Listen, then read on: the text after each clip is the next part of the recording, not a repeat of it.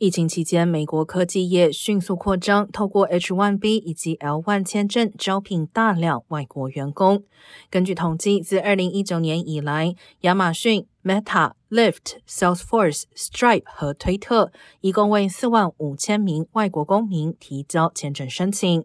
光是亚马逊在2022年就提交了一万八千多份申请书。